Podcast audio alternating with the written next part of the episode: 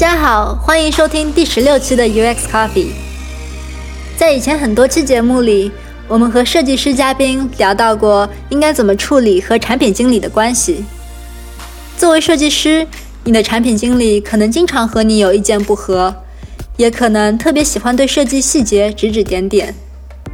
今天我们把一位具有设计背景的产品经理请到了节目里来。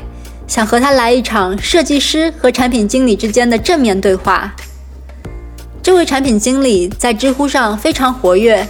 他的回答收到了超过十三万个赞同，有六万多粉丝。前段时间他还主持了一场知乎 Live，名字叫“一起做一份惊艳的 PPT”。这场知乎 Live 吸引了超过三千人参与。他的名字叫历程。现在在美国大型媒体集团 AOL 做产品经理。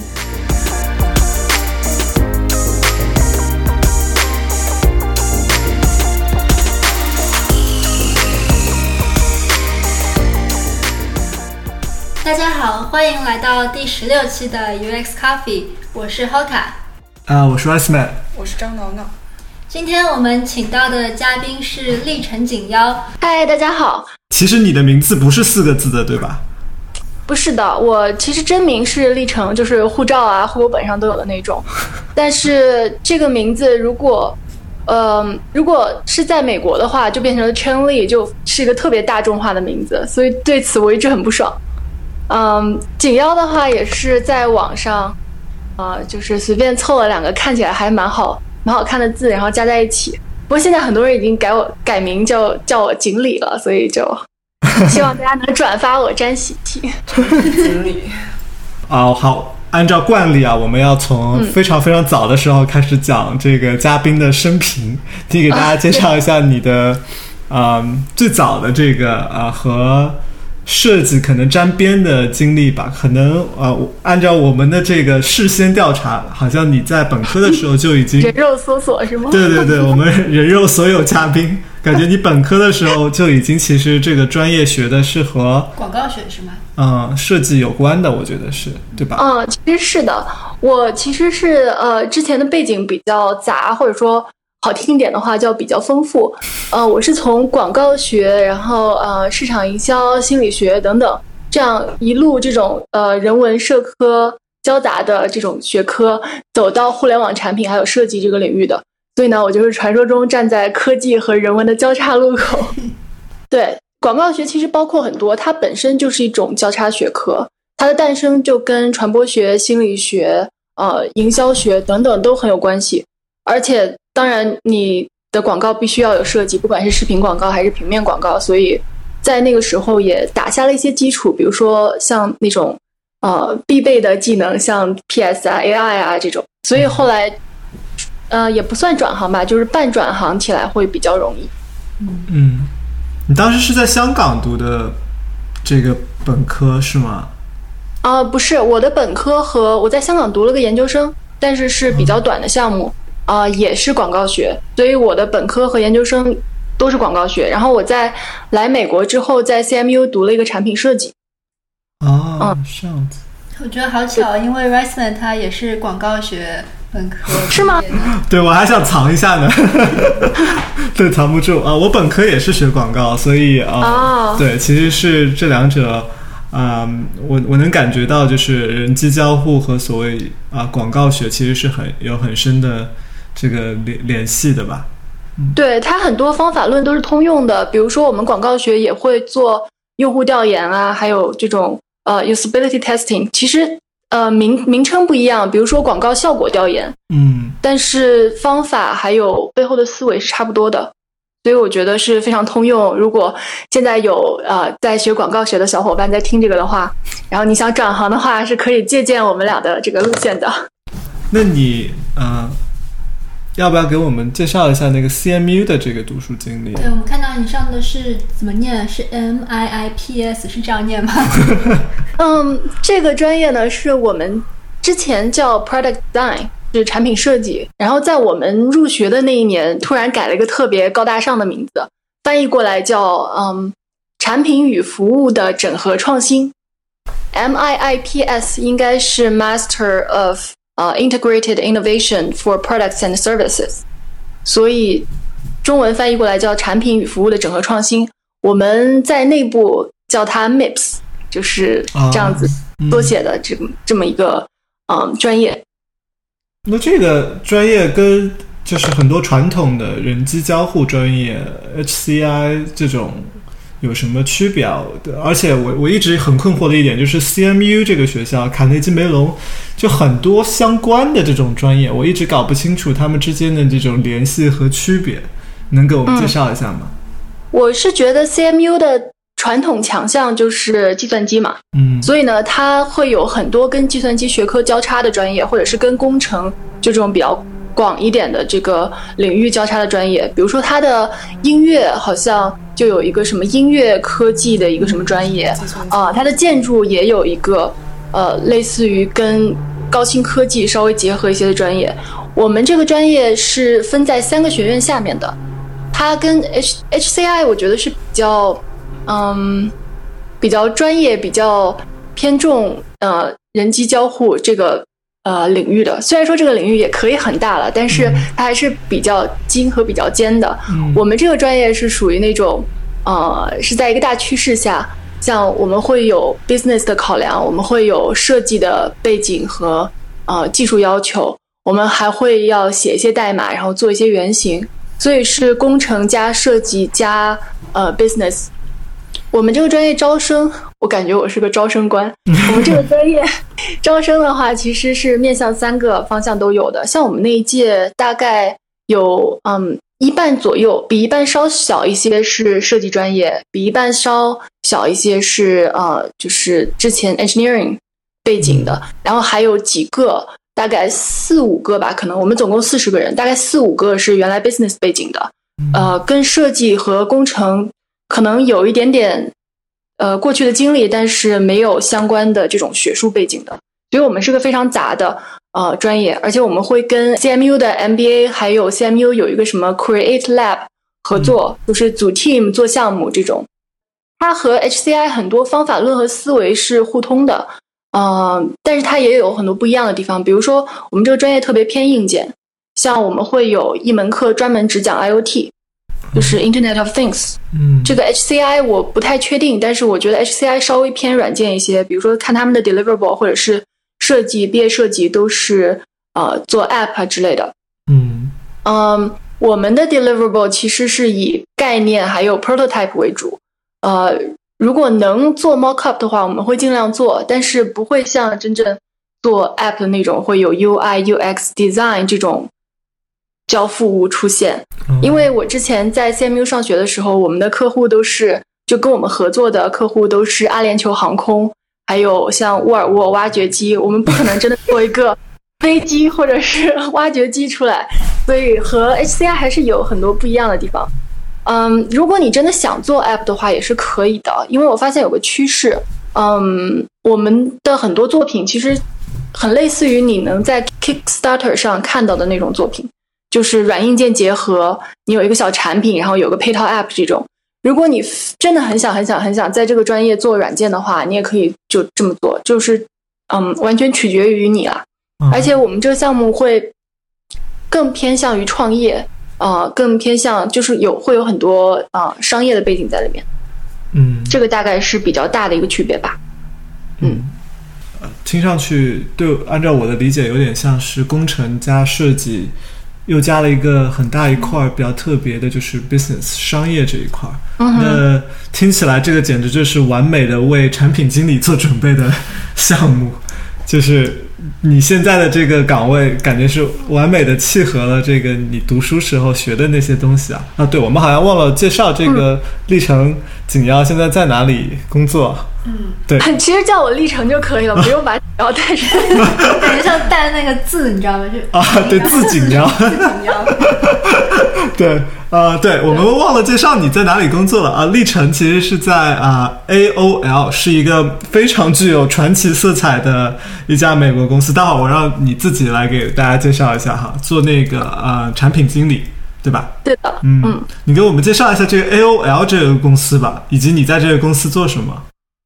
嗯，行呀，我当时最初 AOL 其实。是一个非常大的公司，但是它在它其实跟雅虎或者是呃那些老牌的呃互联网公司是体量是差不多的，是非常非常大型的，但是在国内的知名度会比较低。我当时第一次接触 AOL 的时候是一个美丽的错误，我当时在呃校招的时候看到他们的展台，然后看到这个叫做 AOL 的公司，我觉得听着特别耳熟，然后我就去搭讪了。然后就给了简历，然后也也经过了就各种面试啊、onsite 之类，然后最后拿到 offer 了。后来在某一天月黑风高，我突然回想起来，我为什么对他熟悉？因为国内很早很早以前有一个叫做中关村在线的网站，叫 ZOL，它 它会有一些，比如说呃，比较各个笔记本品牌的优劣啊，然后那种是一个还大概几年前或者是十年前有一定历史了。哦，我经常用那个时候要科技门户网站，对，然后我就对他有一个模糊的印象，然后我在说，所以我在那个校招的时候就在想，嗯，好像对这家公司有印象，然后我就误打误撞进去了。但是在 onsite 的时候，其实看到他们呃里面的设施非常好，你知道，在纽约这种寸土寸金的地方，他们会有那种很漂亮的装修，然后会有呃像瑜伽室啊，像健身房。还有还有一张双人床，就是供供你如果就是实在困想去睡觉的话，人家是可以睡的。为什么是双人床啊？我这个问题是不是问的有点？嗯，这个 这个我不知道该讲不该讲。好吧。嗯，其实 AOL 是一个集合，它并不是只有 AOL 点 com。啊，我觉得国内比较熟悉的，可能呃对科技比较熟悉的话，会知道 TechCrunch 和 Engadget。嗯，这两个网站其实都是 AOL 的。哦，这样啊？对啊，就是我们没有宣传而已。对啊，而且它还它底下还有哦，还有 Huffington Post 也是 AOL 的，就是那个新闻网站。呃，而它下面有各个门类的网站，比如说婚庆啊、时尚啊、电影啊、啊汽车啊之类的，所以可以说是一个非常巨大的内容生产平台。嗯，而且我们跟呃，娱乐界的关系也非常好。我们有一个叫做 AOL Build 的啊直播节目，就是会请各种大牌明星上节目。然后他的那个录制的场地是很开放的，就在我们四楼的办公区。所以如果你有想见的明星的话，你就直接抢前排就可以近距离接触了。比如说，嗯，他有他有请到美队二的 cast，有请到 X Man 的 cast。有请到像呃安妮海瑟薇呃，Emily Blunt 啊，还有医美等等来了三五次了，都是常客啊。还有呃 Deadpool 的嘉宾也有过来，所以基本上我在那边待了一年多，看了很多自己喜欢的明星，当追星族非常开心。那你在公司里面是做什么的？除了做追星族以外？呃，我在公司里的内容的话，呃，就是工作内容的话。其实分了两个阶段。我一五年入职的时候是在负责 AOL 点 com，就是它的门户网站。你可以想象成是一个嗯新闻加上其他品类的一个聚合性网站。嗯，所以我在那边负责的就是呃，比如说添加新的 feature 啊，然后改进 feature 啊之类的。二零一六年开始呢，我就是在一个叫做 Area Fifty One 一个很新的部门。那个部门有也有两个部分，一个部分是孵化器，就是如果你作为 AL 的员工，你有一个创业的想法，但是你不想冒这个创业失败的风险去外面创业的话，啊，你可以把这个想法告诉我们，我们这边有一些那个呃 Angels 啊，什么呃。VC 啊之类的，会听你的 pitch，然后可能会给你 funding，然后让你有钱在这边工作，然后同时做创你的业，然后最后创业的结果可能是你出去独立了，或者是呃和 AOL 很有关系的话，你就留下来，然后把你的产品呃变成 AOL 的一部分，这也是呃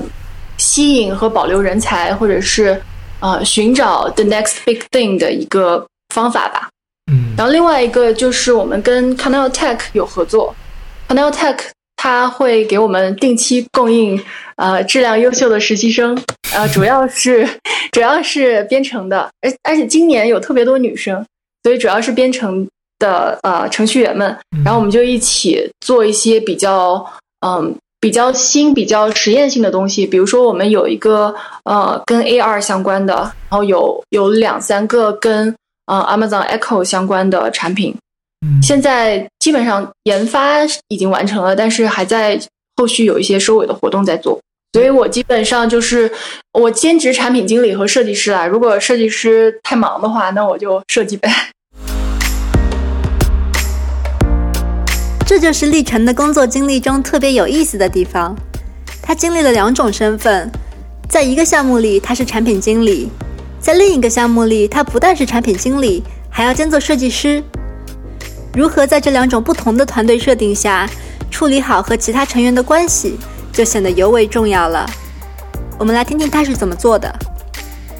当我在 A O 点 com 的时候，那边的设计师是配备是比较齐全的，嗯所以呢，我不想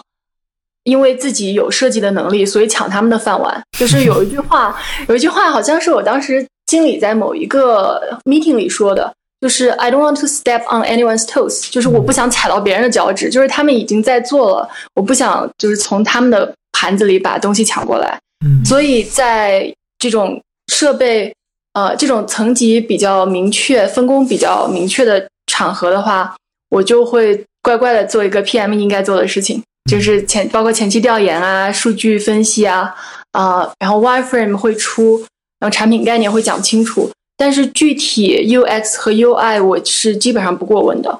而且跟我合作的设计师有的在这边已经工作了很多年的，所以他对 AOL 整个 branding 的那种风格都了解的比较深，嗯。所以我如果让我做的话，我可能会做出一些，比如说不符合规范，或者是呃 style 跟 AOL 不太相符的，嗯、这种情况下，我觉得还是就是都留给设计师去做就好。但是有一个好处就是，如果你是设计师出身的产品经理的话，呃，他所说的术语你都了解，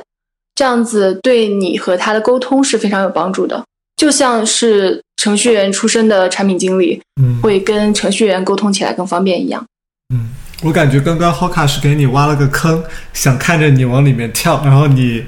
你 你没有跳进去，你是手跳 臂了吗？对对对，因为我们这个节目其实是很多设计师收听的节目，然后我们平时讨论当中最大的一个话题就是怎么跟产品经理撕逼。这个产品经理非要这个设计，然后我们要怎么跟他这个呃讨论这个问题？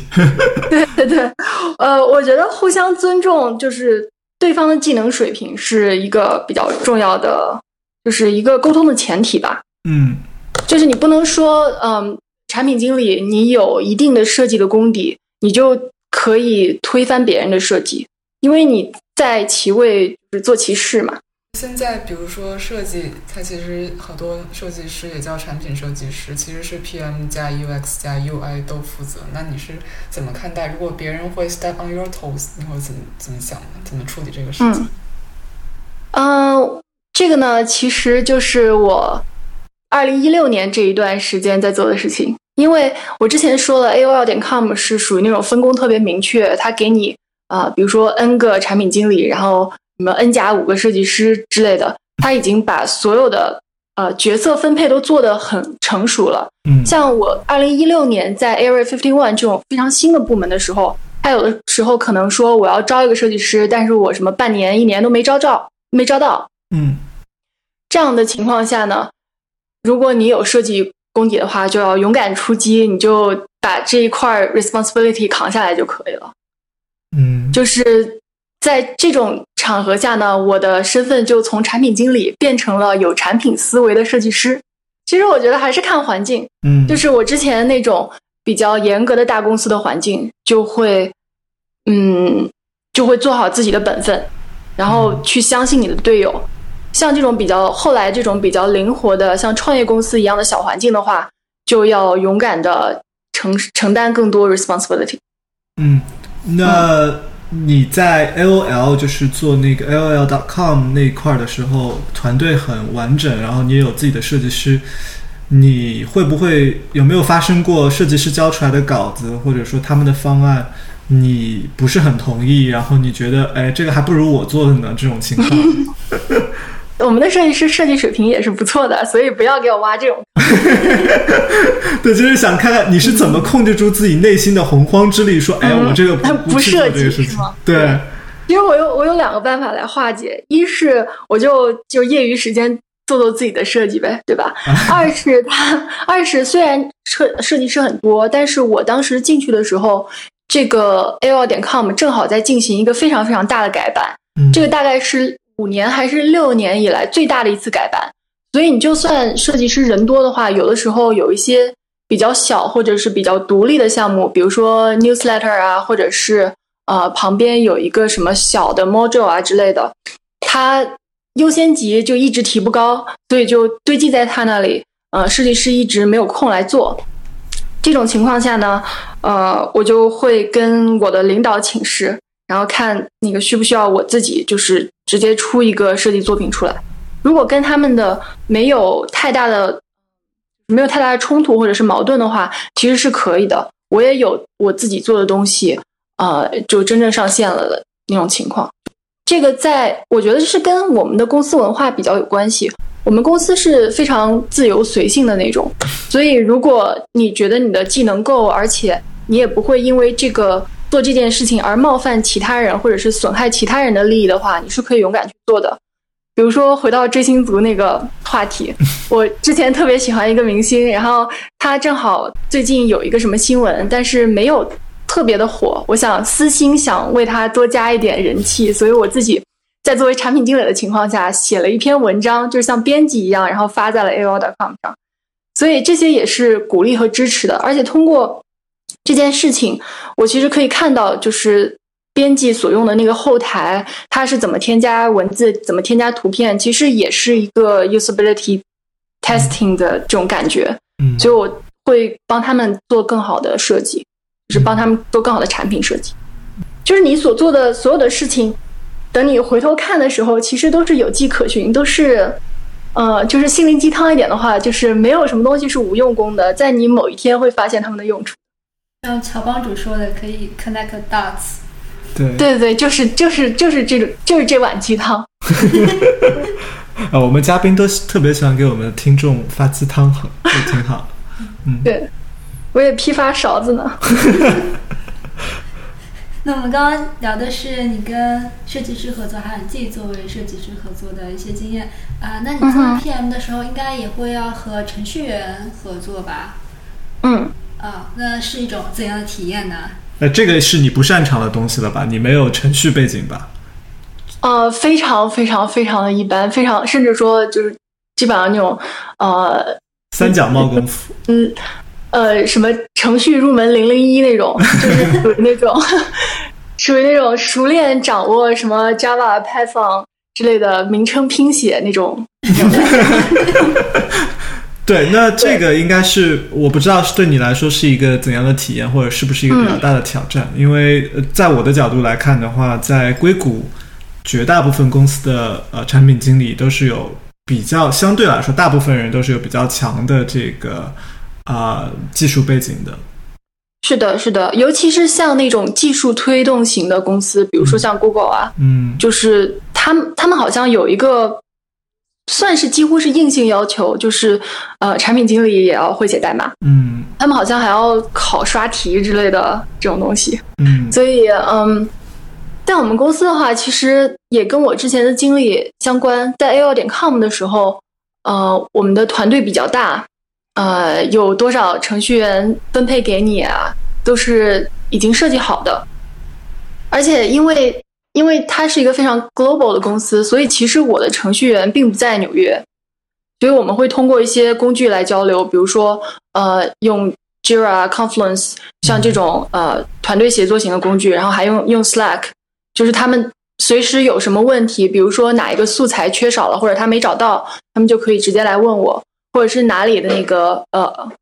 比如说呃，response responsive design 不是很清楚的话，呃，他们他们也会就过来及时沟通。就是我是基本上二十四小时随时在线在 Slack 上的。嗯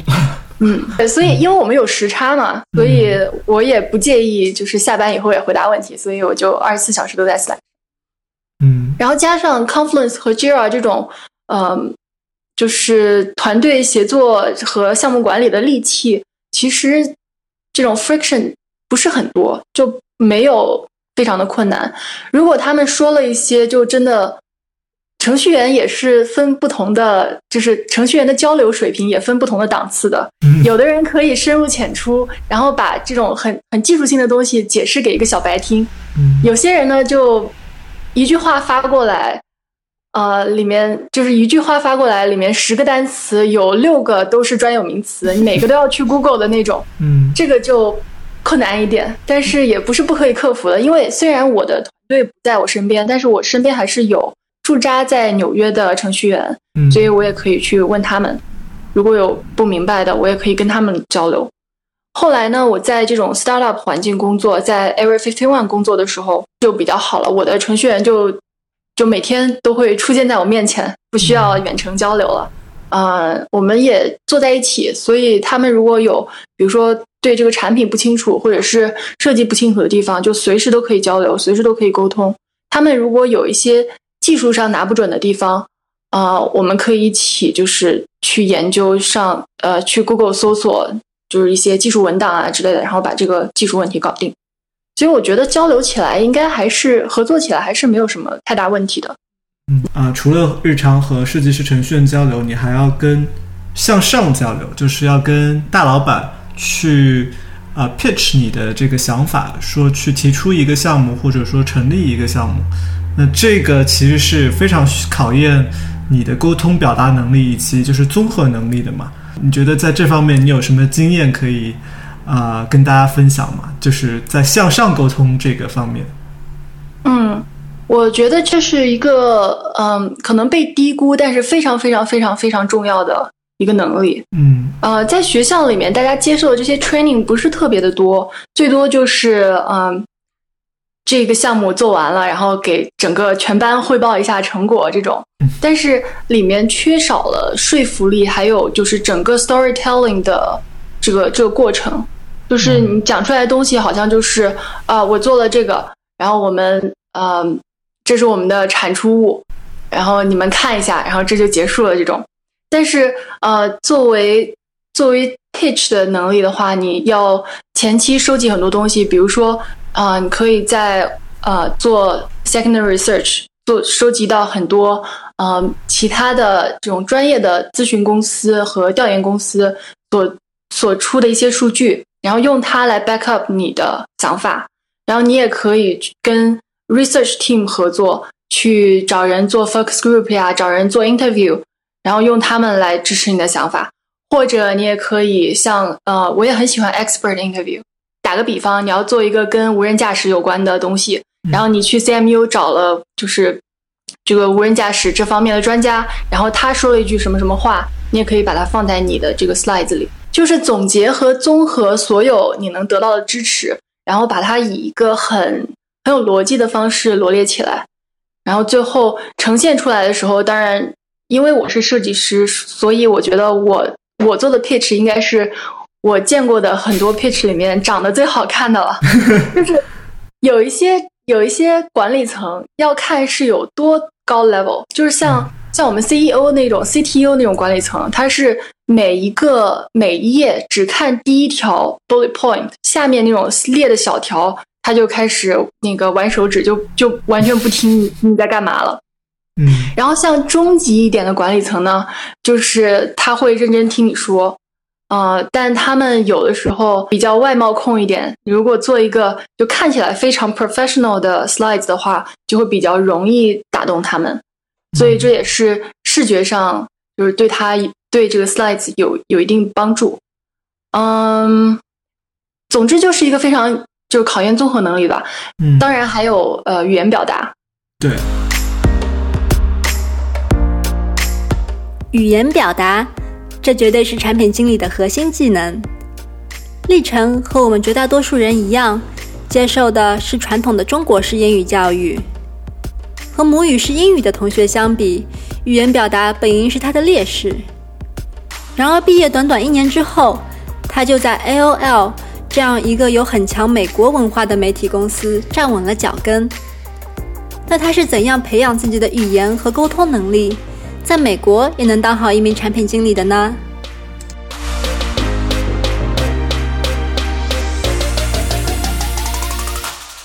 这个产品经理口头表达能力应该是呃、非常非常重要的。所以一方面是英文，另一方面是表达和讲故事。然后你可以小伙伴们分享一下你是怎么练习和提高自己这两方面技能的吗？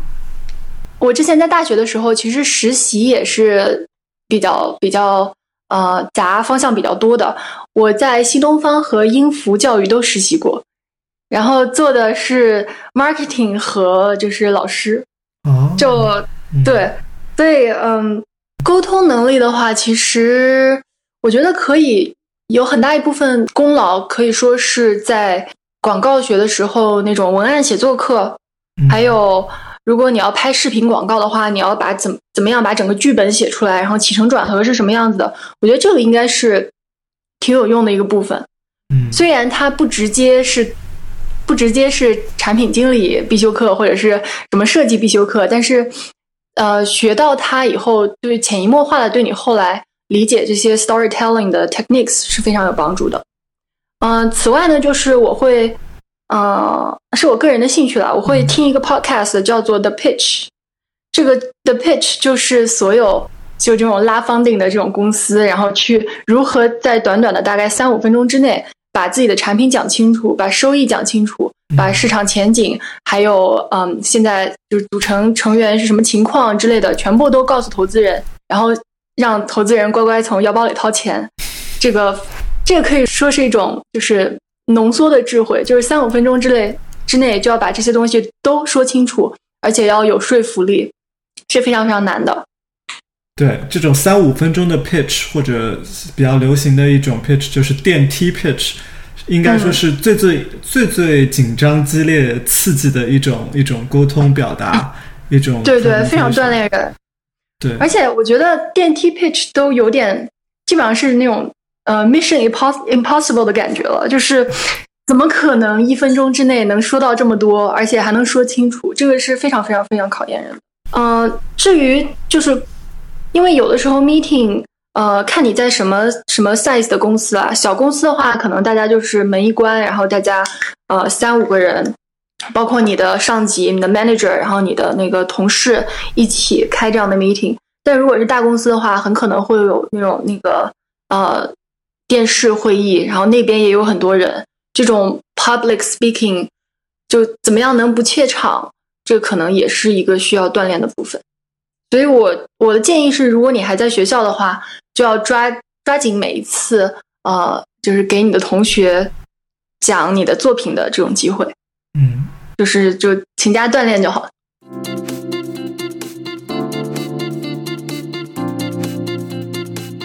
就像你说的，产品经理是一个非常考验综合能力的这样一个一个职位。呃，从商业来说的话，其实呃现在很流行的我们叫做 data driven 的这种商业决定，数据驱动的产品考量。那你个人作为一个呃比较偏文的这样一个背景，你觉得你怎么看待这个数据驱动的产品决策这样一个事情？你平时是怎么样子在工作当中跟数据打交道的呢？呃，数据是非常非常呃重要，而且是非常有说服力的一种方式。比如说，你有两个设计，然后 A 设计就是能拿到更多 clicks，就是这个 button 就是更多人点。这样子的话，你把这种数据直接甩上级一脸，他他就没有办法拒绝你。所以，数据是是人类的好朋友。嗯，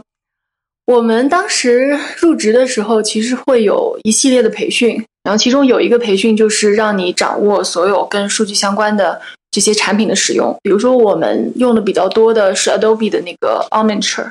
就是 Adobe 除了它有什么 PSAI 这种 Creative Suite 之外，嗯它还有一个商业的，就是它这 Omniture 是其中一个，就是它可以看到，嗯、比如说像 A O 点 com，它主要就是新闻嘛，嗯还可以看到，呃，今天哪一个新闻得到了最多的点击，然后最多的回复，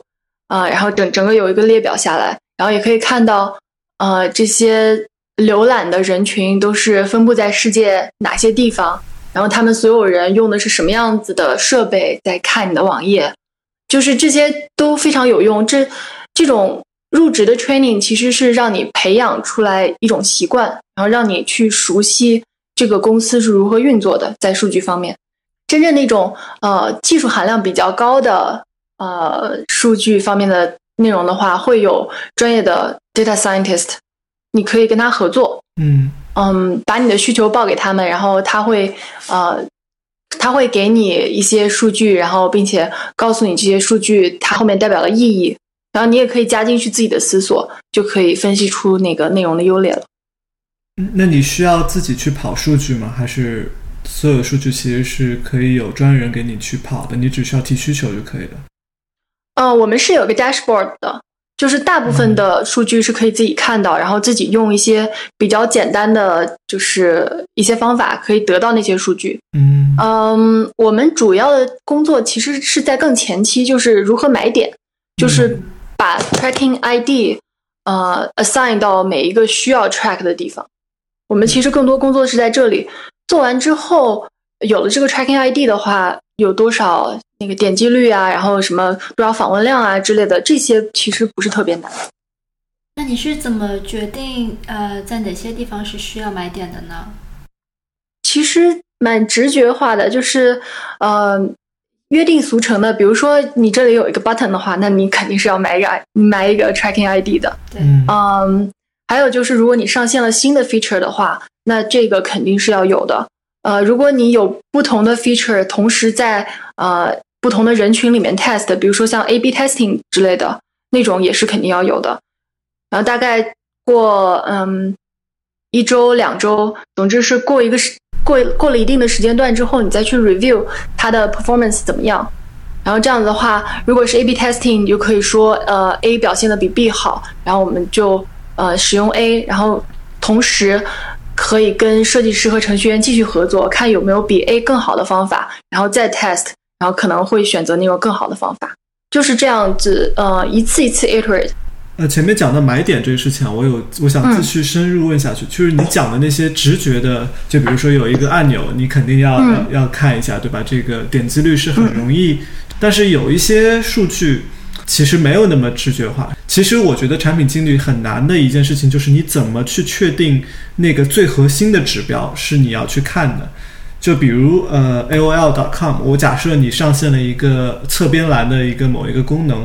然后你当然可以通过只观察这个这个新加的功能的这个点击率的情况来来判定新的这个功能的效果，或者说呃它成功与否。但是有一些没有那么直觉的指标，往往也也可以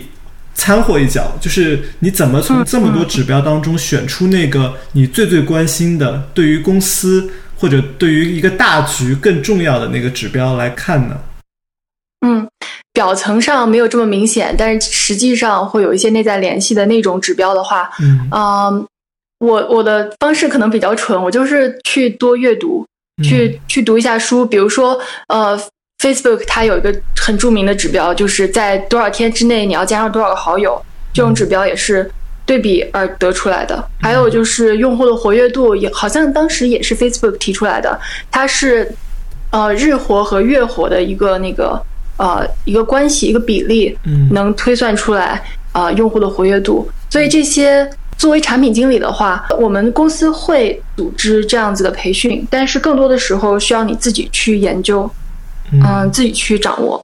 嗯。而且我其实是更偏向呃，产品经理有很多种，就你有可能是设计方面特别强的产品经理，嗯，或者是表达能力、沟通能力爆表的产品经理，或者是呃。就是资深程序员转行产品经理，或者是像那种对市场，呃，有很高的敏锐度的产品经理，还有那种就是呃，对数据把握的很清楚，然后每个数据有什么用都特别特别明白的那种产品经理。所以我觉得，如果你想做一个好产品经理的话，嗯，是有可能每一项都好的，但是更有可能。你会选择其中的一项或者两项进行深入，然后剩下的呢交给更专业的人去做，跟他们保持一个良好的合作关系就可。那你作为一个怎么说，就是设计背景比较强的啊 PM，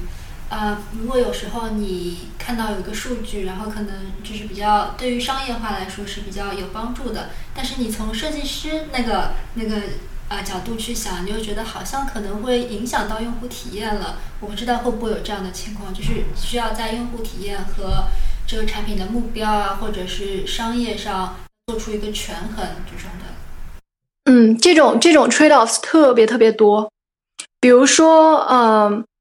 比如说，如果你之前看过 L 旧版的话，你会发现它有各种奇形怪状的功能。就是你在看它一个，你在看它其中一篇文章的时候，它会告诉你，你可能对下列文章也感兴趣。嗯，然后呢，还有一些 tag，比如说这篇是关于呃 NFL，然后会有 NFL，然后呃 sports 这样的 tag，你可以点进去继续深入阅读。然后还有嗯。同样在 Sports Channel 下面还有这些文章你可以读，然后还有下一篇文章是什么？就是会有这种很多东西在侵占你的注意力，嗯，在充满整个版面。这个对用数据来说话的话，是在点击率上或者是在那种 numbers 上是非常好看的。但是对用户来说，我们的用户群非常广，所以他们的用用的设备也很很不同，有些是用的什么最好的 Mac。有些用的是那种，嗯，还什么五年前、六年前的那种小笔记本，嗯，所以如果你堆了太多 features 的话，很可能会影响他们的体验，嗯。但是呢，这个又不能没有，因为现在个性化推荐还有这种吸引你进进入下一步的，这个也是基本上是所有网站必备的吧，也是可以增加这种 content circulation 的。就是可以让内容更流通，就不会编辑写完之后，你发现没有入口可以 access 那篇文章，就是相当于白写了。所以我们后来的结果就是从产品的角度呢，我们把这些东西浓缩一下。呃，从设计的角度呢，我们就不要弄得五颜六色，比如说不要突然有个 pop up，或者是突然整个屏幕就黑了，你必须把这个点看完，然后才能继续。这种呃影响用户体验呢，我们是不会做的。嗯。我我觉得这个东西真的是说起来容易，呃，做起来挺难的。就是呃，当你向上汇报的时候，可能中高层他们很多是数据驱动的这种决策，他你给他看两个版本，然后其中一个版本的数据明显好于另一个，但是你作为设计师出身的产品经理，你又知道，哎，那个数据更好的版本可能用户体验更差，这种时候你是。怎么样子去说服管理层说，哎，我们还是要，啊，不能只看这个指数据指标，还是要关注用户体验的呢？嗯，是的，呃，其实有一些管理层，他因为太忙，或者是在管特别多的东西，他就会只看数字，嗯，他就会明显看到，哦，三百比五百小，所以五百肯定好，这种，嗯，至于具体后面内容。为什么会是这两个数字的话，如果你不解释，那他就没有理由知道。所以这是你的工作，是你作为产品经理的职责，去告诉他为什么是这样的。呃，解决办法的话，我现在想应该有两种，一种是因为数字是非常理性客观的那种，但是我们同时有用户调研呀，我们可以做 focus group 呀，做 interview 啊，对吧？这种。就这种人文的春风要要吹进这种理性的高墙里，所以 这这也是嗯比较能说服人的。呃，另外一种方法呢，就是短期的利益和长远的利益这种考量。就是你现在可能你把这个浓缩了，比如说我们当时呃把。你可能感兴趣，还有那个另外一个推荐，就是融合在了一起，它整个占的面积就小了，这很明显，你可以想象到它的 clicks 会减少。嗯，但是呃，我们后来又跟另外一个第三方的呃服务商进行了合作，所以它现在推的是更加高质量的一些内容，所以它的 clicks 又又呃就是渐渐的升高了。嗯，所以说如果有一定的这种。挫折的话，它可能是暂时的，所以长远来说，呃，既有利于这个数据的好看，也有利于用户体验，所以就蛮好的。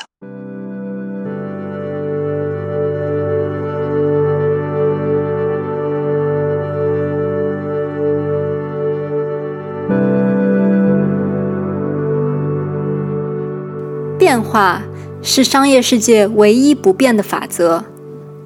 二零一五年夏天。曾经是全美最大数字媒体集团之一的 AOL 被 Verizon 收购，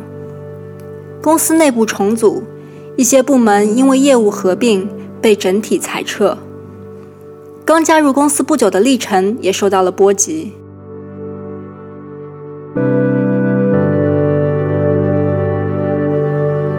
大部分被裁员工领完补贴就打包回家了，历程却因为之前做的一件当时看起来不怎么起眼的小事，成功的留了下来。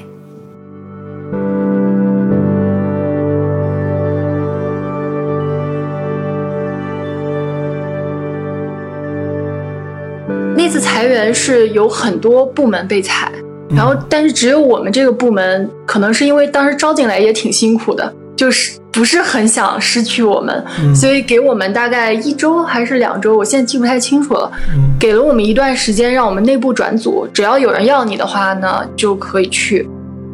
我当时呃，内部转组其实不是很很容易，我也是有一些幸运吧，就是我之前。会跟呃，就是我们这个组之外的很多组有有很多交流，这个是我其他的就是被裁的小伙伴们没有的。嗯，呃，为什么有这些交流呢？其实也是一个特别随机的事件，就是我们 CEO 当时，嗯，他他是想了解年轻人都在想什么，所以他就招了就。在全公司的范围内召集了一些什么九零后左右的这种年轻一点的员工去他公司开个会，然后说了一下他现在的想法，然后还有那个跟我们交流了一下。我当时正好有一个什么 app 的想法，然后我在会上也就就正好就 present 了，嗯，就完全完全特别随机、特别突发的一个机会，然后就让我跟 CEO present 了我的那个 app 想法，然后 CEO 很喜欢，那他就介绍了我跟。很多什么像 CT、CTO 啊之类 C level 的人，然后又开了几次会。这个结束之后，就是嗯，我正好在在继续推动这个想法，嗯，然后就得到了噩耗，说裁员了。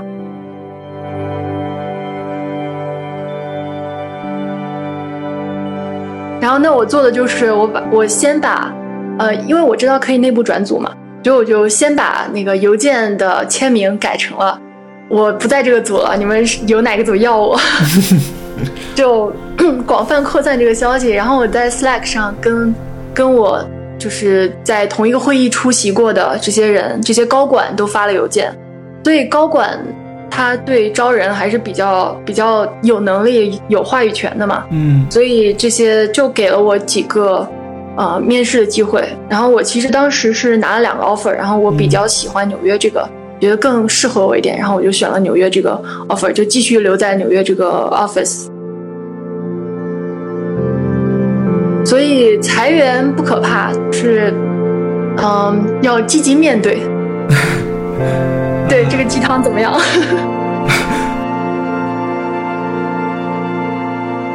我感觉。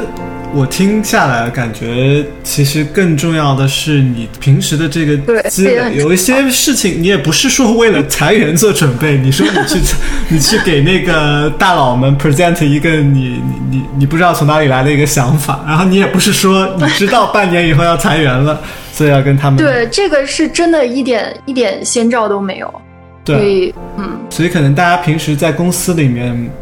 不能说是有目的性的吧，但是你不管做什么事情，可能对日后都会有影响。又回到一开始给大家的那碗鸡汤，嗯嗯，connecting the dots，对对对，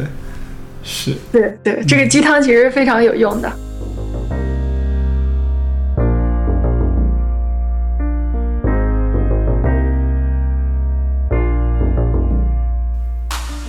历程在知乎上回答了四百多个问题。发表了近一百篇文章，收获了超过十三万次赞同。从他的知乎回答里，我们感受到他的知识涉猎很广泛。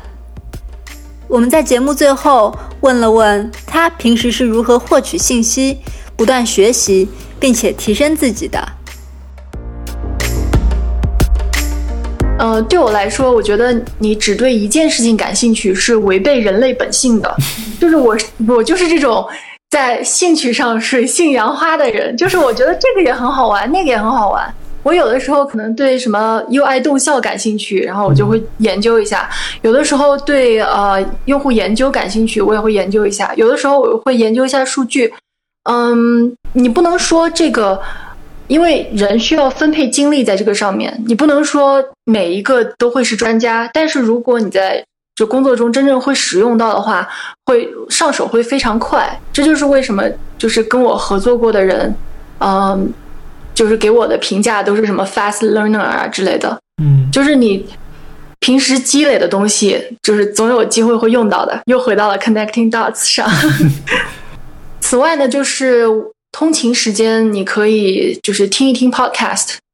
就你除了，因为你想地铁这种比较摇晃的场合，虽然现在 Kindle 已经做的很轻便，但是毕竟还是不是特别方便阅读，所以我会比较倾向于听 podcast。嗯，而且 pod podcast 也可以作为一种背景音乐，比如说你做饭的时候可以听，洗碗的时候可以听。嗯，对，那很自然的就是我们要问你的问题，就是你有什么推荐的？你平时喜欢听的播客啊，推荐给大家吗？嗯，我最喜欢的播客叫 US Coffee。啊，我们真是受宠若惊。嗯。对，真的，你们你们的这个播客是我所有的播客里面唯一一个中文播客了。哦，真的，真的，非常感谢，谢谢，谢谢，谢谢啊！我们的忠实，我们的质量也非常高，忠实粉丝。对，那别的别的播客还有什么可以给大家做个推荐的吗？呃，我个人是比较比较偏，我的兴趣比较偏呃，就是科技这种整个像 Tech News 这种，然后比较偏创业，比较。呃，UX 也有设计。我比较推荐的就是纯新闻类的有两个，一个叫呃 WSJ Tech News Briefing，就是华尔街弄的那个 Tech 相关的主题的一个，它基本上就很短，大概几分钟的样子。嗯，还有一个叫做 Marketplace Tech，它是一个叫 Marketplace 的 App 做的出品的一个就是 Tech Podcast。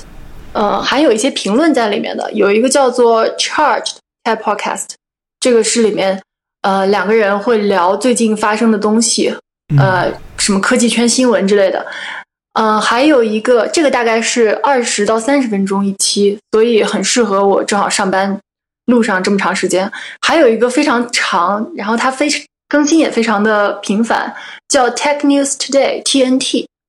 它每一期大概有一个多小时。就非常能聊，创业相关的话，我推荐三个，有一个其实是类似于课程了，它有一个叫做 How to Start a Startup，是嗯，就是 YC Y Combinator 他们当时上课的时候的录音，没有很多，好像就十来个、二十个，嗯，就跟上课一样。嗯，还有一个是呃，我之前提过的 Pitch，嗯，就是所有呃那种创始人去 Pitch Funding 的时候。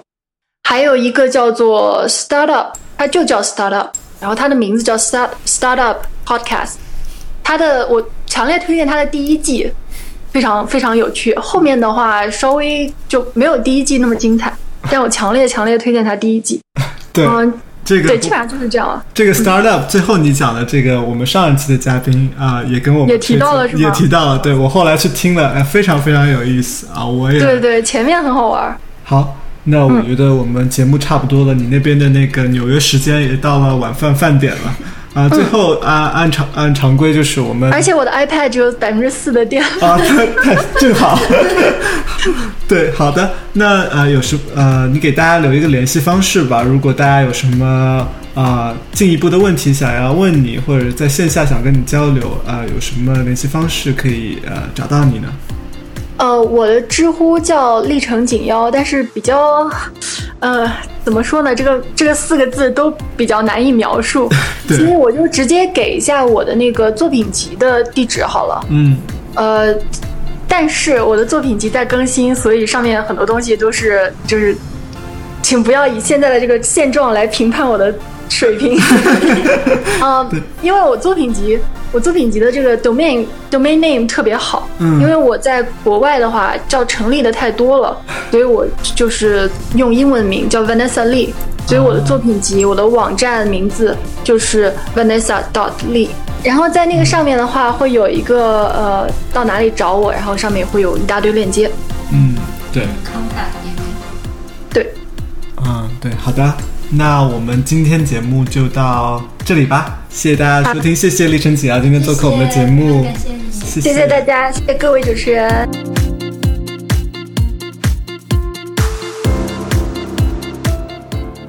感谢大家收听这一期 UX Coffee 节目。有些听众也许注意到了，我们在这期节目里加入了一些旁白来串联对话。我们想知道大家对这种形式的看法。